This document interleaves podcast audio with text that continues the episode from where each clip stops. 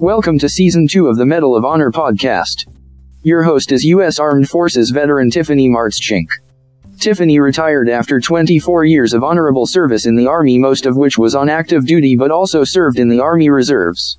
In addition to serving in her military occupational specialty of religious affairs non-commissioned officer, she also served as an Army recruiter and a senior instructor for advanced individual training.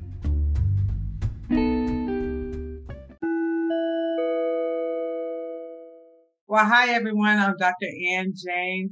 I'm originally from Columbus, Georgia, but I joined the military by way of California. I joined the Air Force in 1989 and I enlisted after following the footsteps of my brother. Uh, when I enlisted in the Air Force, I was a personnelist initially, but then after about 12 years of service, I decided to earn my commission and I became an officer via going through ROTC via the University of South Carolina.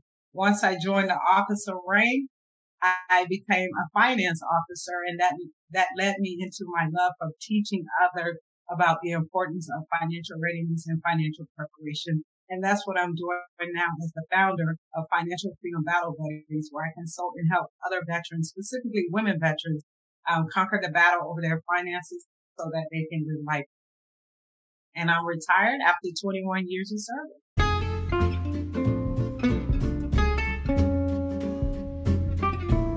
Jeff Moffitt, originally from Detroit, Michigan, retired from the U.S. Army in Augusta, Georgia where he was an instructor at the Fort Gordon Non-Commissioned Officer Academy.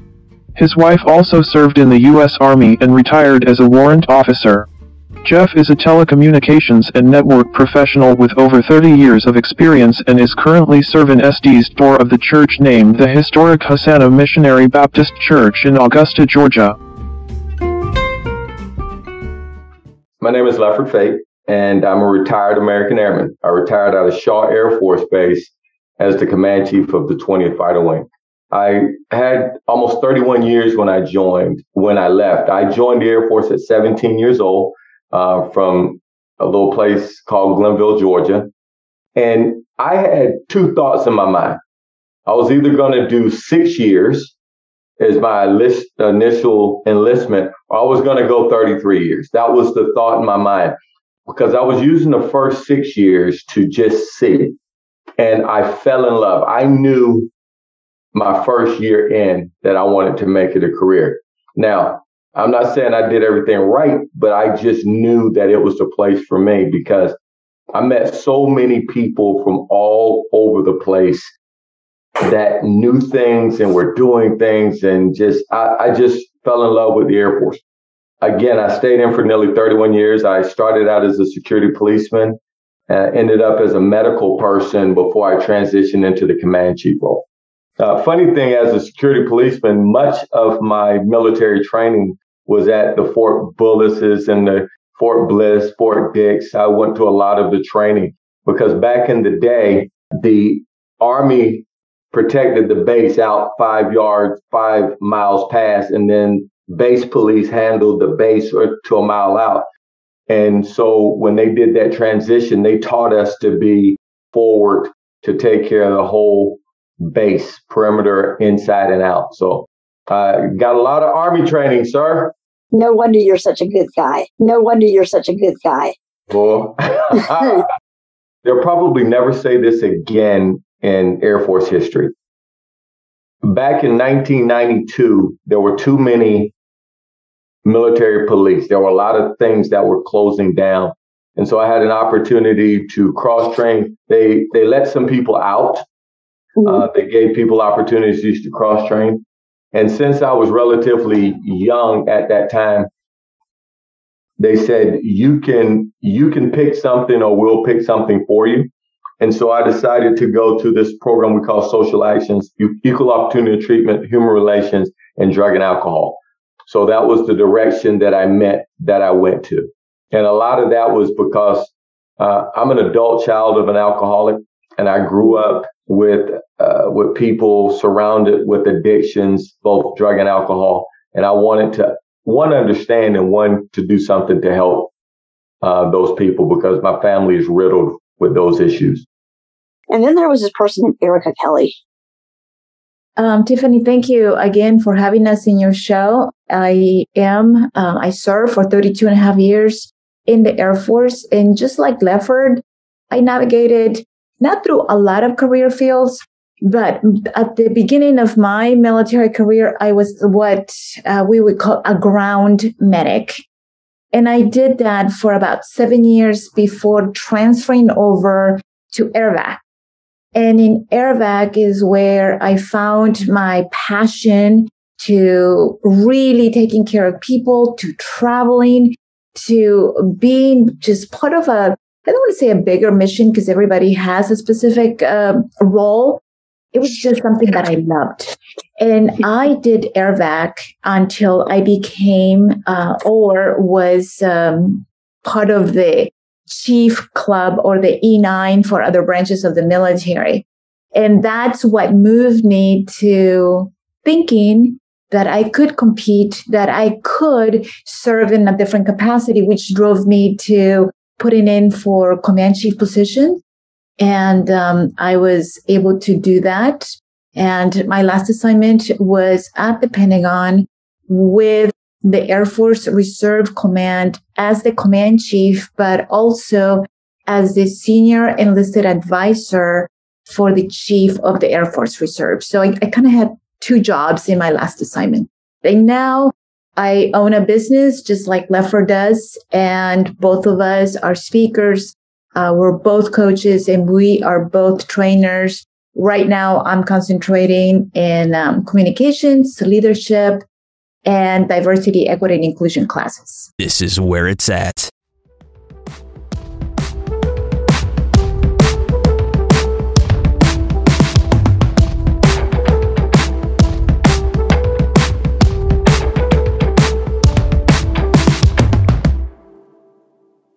Hello, everybody. My name is Stuart Scheller. I'm a former lieutenant colonel in the United States Marine Corps. I was an infantry officer for 17 years, and I've done a lot of things. Been on five deployments, been to Iraq, been to Afghanistan, served in many different capacities. And I jumped into the media spotlight when I challenged the Afghanistan withdrawal. And I'm excited to be on the Mettle of Honor podcast. And over to you, Tiff.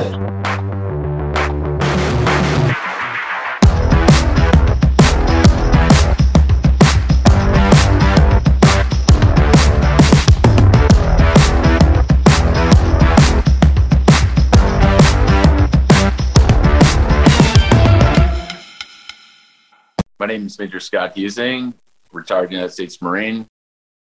You're listening to the Mettle of Honor podcast, and I'm happy to be on as a guest. People ask me why I joined the Marine Corps often, and it's no secret at this stage that, like many young, wayward high school students who are looking for something that they're not getting either at home or don't have a career path. That that was me. I was a horrible student in high school, and I always challenge any listener or audience to beat my GPA, which was a stellar 1.24, and I barely squeaked out of high school.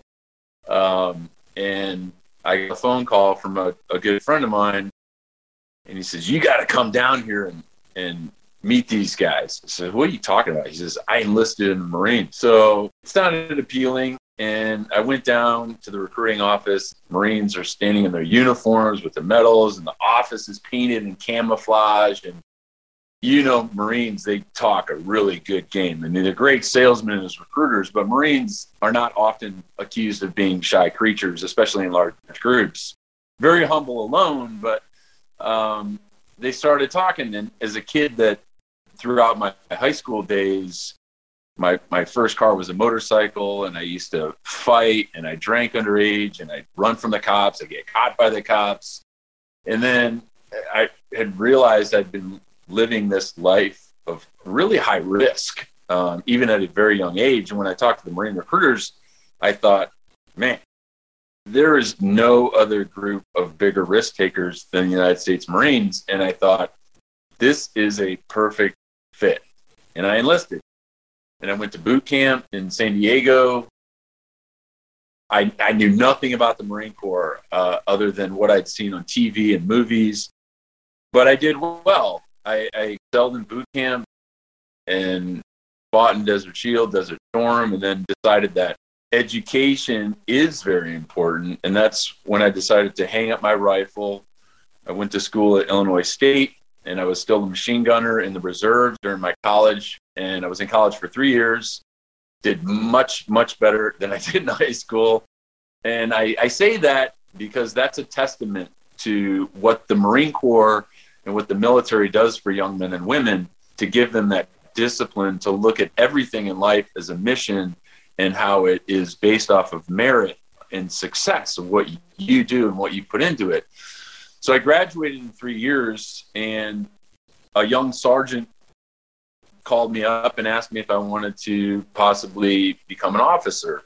And it was just a, again, it was kind of fate that Sergeant Connor called me. And I said yes. I went down and I got commissioned. And then some 15 years later is where my story picks up in Echo and Ramadi as I was thrust into the deadliest city in Iraq in, in 2006. So that's why I joined the Marine Corps again, not a lot of, I wasn't college material at the time, uh, back in 1988, 89, and I was uh, barely high school material, as I just admitted again. But it was one of the best decisions I'd ever made. And then after college, uh, getting my commission and still having the desire to lead, the desire to serve and give back uh, and share some of those hard lessons with with those I, I, was fortunate to lead was something I was very privileged to do, and I, I I don't have any regrets for any of those decisions. But no, I, I say that kind of in a, in a joking way. In hindsight, it's joking. At the time, yeah. it was highly traumatic. But um, so I had actually been complaining on on my ship on my command for almost two years, right, right around two years. Um, I was having uh, random pains in my leg. Um, I was losing range of motion in my knee. Um, general just just sore muscles, not not having the the strength that I once had, um, and I was ignored the entire time, um, to the point where I was almost brought up in charges for malingering, because I would go to medical, medical would look at me and and and say say uh, that uh, um, uh, that there was nothing wrong with me. Um, at most, they would give me a bunch of Motrin, give me some ice, uh, tell me to elevate it, do the do the basic thing. Um, and like I said, that went on for about two years. Um, and then from there, um, I had taken the initiative to try to go to um, medical on base, which you're not supposed to do. You're supposed to get special permission to do. Um, but I was able to to talk my way into it. You know, when I got to to that medical. Um, and I was waiting for an MRI to be done, um, which unfortunately never got done. Um, I during this time, my my my contract was running out, and I decided that I wanted to reenlist. Um, I, I, enjoyed my time in the military for the most part. Um, I the duty station that I was chosen for was was Japan. I'd always wanted to go to Japan. I went into medical on my ship and and with my packet, um, and they just you know scribbled their name on it and handed it back to me and I, I, even brought up my leg and i said hey you know what about you know what about what's going on on, on my leg you know I, I even brought up the base i said hey look i'm i'm on a waiting list to get an mri on base i've been talking to you guys about this for for a long time. What's the deal? And they're like well you know we never found anything so you're good to go. And what you're doing on base is what you're doing on base. Um, you know if, if you want to wait for them you could wait for them. But you know if your orders come up you know for you to leave then you know you got to leave. Um, so that was pretty much it on my ship.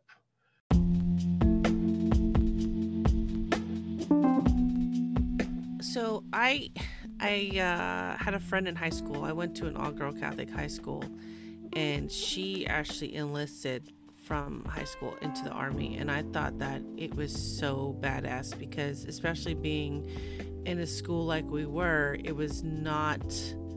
It was a rarity for anyone to join the military. So I thought it was really cool. I did not do any research. I was like, Army, that's all I know. And I was about to enlist and sign those papers, but I was I was about 18.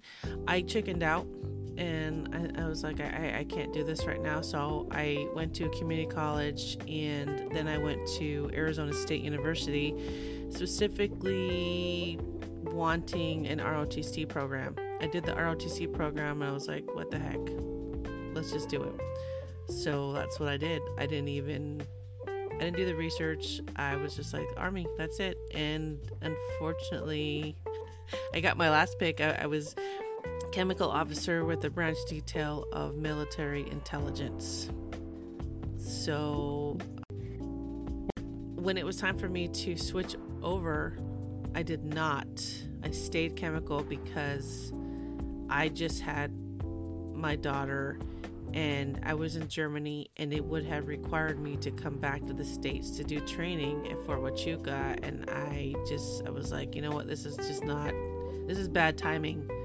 So I declined it and I stayed chemical. So I never went over to MI, but I did work with MI. So, mm-hmm. what does a chemical officer do? It's the weapons of mass destruction. It's putting on that that mop gear that nobody likes to put on because it's too hot. But it's all that training that nobody really thinks about that we have to prepare for for the just in case the chemical gas, the CS chamber, all that stuff. Um, we trained for it because you just you, you we hear about it. Fortunately, we haven't been involved in it too much, but it's it's all that ugly training that nobody likes. You said that was your last choice. It was. Well, because back in in 99 we didn't have a lot of choices because now you know it's so many choices are open to females but then it was engineer medical corps military police um, jag and i knew i didn't have the grades to go jag so you know we we got a handful and, and chemical was my last choice so what was number one two and three on that list medical corps top medical corps, med- um, military intelligence, and military police. So, when you went into the military, was there a point in time? I mean, did you go in wanting to do a 20 year career, or did you go in just thinking, I'm going to do four years and then move on? yeah, it definitely, a career was definitely not on my radar. I was just going to try it out. That's what my mentality was. I wanted no commitment. I even, what was funny and sad is that I didn't have the grades to get a scholarship until the end. And that's when they said, well, you could get a scholarship now, um, but you'll have to stay another two years. And I was like, screw that. I don't want to stay here any longer than I have to. I wanted to get out of college and so I didn't take it. So um, yeah, no commitment. I paid my own way through school, all that, all that great stuff. And so I, when I met my husband, it was my senior year. He had already commissioned. He was already a second lieutenant, uh, gold bar recruiters, what they called them at the time. So when we got married, I um, I basically just followed, I, I just took it one year at a time. I had no plan. I was really just clueless on what the military could provide for me. So every time he moved, I, of course, I moved. Every time he advanced in rank, I was like, okay. And so that's just how my career went until the last, you know, I don't know, five, six years when I decided, well, maybe I do want, I want company command. Maybe I want to be a lieutenant colonel. Maybe, maybe I do want all these things. And so it was kind of too late because I wasn't in the right mindset to push for it. I was just so like, ah, whatever, we'll figure it out. So, yeah, I had no idea. so, um, I'm Tabitha Bartley. I was born and raised in Lafayette, Indiana, and I now live in Monticello, Indiana, which is about 45 minutes from there. Um, I joined the Marine Corps in 2010. Um, what was kind of unique to my story is I actually had a 21st century scholarship, so I could have gone to any public university in the state of Indiana for free, essentially. And instead, I decided to join the Marine Corps. I never considered the military as an option in high school. I actually don't remember ever start talking to a recruiter. But the Marine Corps called me one random afternoon and was like, Do you have time to talk? And I was like, Well, you caught me on a good day. I guess I'll come in and talk, but you know, there's no way I'm joining the Marine Corps. Lo and behold, uh, the recruiter and I instantly hit it off talking about the New York Yankees. I was a huge Yankees fan at that time. Bernie Williams was like my biggest hero. And we just talked about so much in the conversation. He had talked about one of the humanitarian missions he had gone on where multiple different branches had tried to get provisions into like a humanitarian relief effort and they weren't able to because every time they did shots were fired at them and it they weren't trying to make it that type of a situation. And so they called in his unit of Marines. And, and I, will preface this to say I don't know if this is a true story or not. Okay. but he said, uh, because of our uniforms, we were able to get these provisions without any violence, without any gunshots. And he was like, and it was the symbolism and what they knew our uniform to represent the eagle globe and anchor and just all of that. And I was just kind of hooked at that moment um, for a number of reasons. But the biggest thing for the Marine Corps was the intangibles. It wasn't, you know, the job. Most every branch of service has the same jobs. They have the same rank structure, the same pay.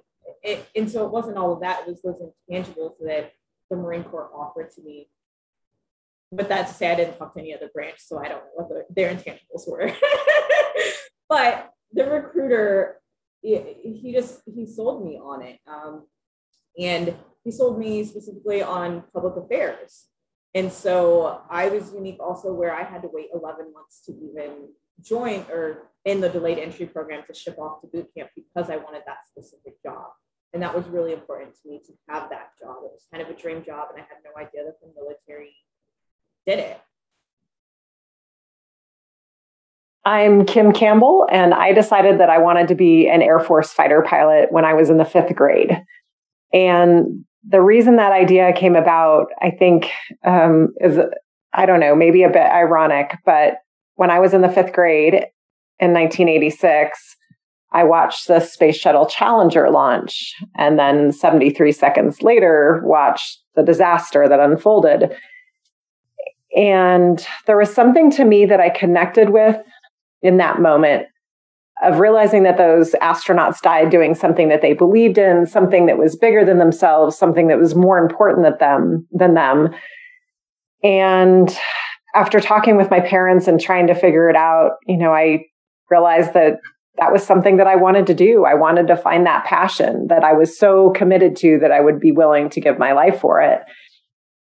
And I also love this idea of this thrill of flight. And I decided that being a pilot and joining the Air Force and then going to the Air Force Academy was the path that I wanted to take. And from that moment on in fifth grade, that was I, everything I did now turned to that, turned to this idea of service and flight. And by the time I got to be about 16, um, instead of asking for a car or driver's lessons or anything like that for my 16th birthday, I asked for flying lessons instead. And so I got the opportunity to fly uh, in a Cessna when I was 16. And I flew out of San Jose International Airport. And I just remember flying and um, being on the ground in this little tiny Cessna, and then all these big commercial airliners behind me. And then finally, when I was 17, got it, getting to solo for the first time. So flying in an airplane by myself for the first time and I just realized how much I love to fly. I love the thrill of flight. I loved everything that went with it. Um, and then from that, that way forward, it was all about going to the Air Force Academy, um, all about pursuing my dream of ideally becoming an astronaut someday, but with the, with the interim plan of being an Air Force fighter pilot. It's, you know, it's, it's interesting because I, I can't, my kids are now of the age where they're talking about what they want to do in their life. And sometimes I look at the things that they're doing or the things that they're saying and I they scare me in some ways because both of my children have an interest in joining the service. And I think about like what my parents thought when I told them that I wanted to be a fighter pilot, right? Like that I was going to go to the Air Force Academy. Uh, this was 1986. Women weren't actually allowed to be fighter pilots in 1986. They never told me that. Like I just I didn't know that that wasn't a thing. And my dad had gone to the Air Force Academy. He had been in the Air Force for 5 years. And he knew how hard the academy was for him. And there weren't women there then. So he knew how hard it was going to be for me. And so I think there was part of him that was terrified by the idea that this is what I wanted to go do with my life. And yet he never said anything. He just realized once I said this was my goal, this is what I'm going to go out and do, he fully supported me in that and didn't tell me that women weren't actually allowed to do those things yet. So, um, you know, I think as a parent now, looking back at that and what my parents must have been thinking and going through, and now as a parent, I get to see it with my own children and think about, you know, what it means for them if they decide to serve and how, as a parent, how terrifying in many ways that can be. I think I really realized how difficult my my goal and dream was going to be um, in high school because I was part of the debate team and we ended up doing a debate on women in combat. And that's when I started to realize that there were there were restrictions. Um, there were restrictions on women and what women were allowed to do. Um, but I had really supportive mentors and teachers and coaches and parents around me that essentially said, "Look, if that's what you want to do, then go for it, and don't let it stop you." Now, I graduated high school in 1993, and the ban on women uh, serving in combat roles in, in aviation and the Air Force was lifted, and so it wasn't anything that I had to worry about but it still meant that when it came time for me to go into the flying community, there were very few women. Um, I walked into my fighter squadron on day one, and I was one of, I think, 43 female fighter pilots in the entire Air Force. So there were roughly about 3,000 to 3,500 fighter pilots in the Air Force at that time, but women only made up about 1%. And I was the only female pilot in my squadron, I personally put a lot of pressure on myself to do well. I don't think anybody else put pressure on me. I mean, we put, we really put pressure on every fighter pilot. Every new pilot that walks into the squadron, there's pressure to perform and pressure to prove yourself, to be credible. For me, I put additional pressure on myself because I didn't want to ruin it for all the women that came after me if I failed or if I made mistakes. But that was pressure I put on myself. That isn't pressure that anybody said anything or put on me. That was just pressure I put on myself. And so I worked really hard. I worked really hard to be good at what I was doing. I wanted to prove that I was credible. You know, and that, quite honestly, that paid off because I was able to prove that I was credible very early in my career in combat.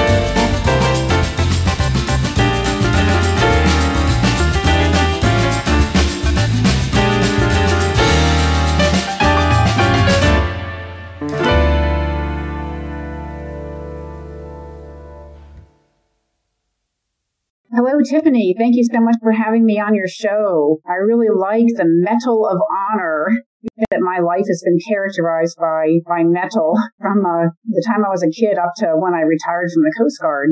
And starting when I was a child, I got interested in military service by chance. And I think that's an important theme in my life. Not everything was scripted, goal that I had. I took advantage of opportunities as they came.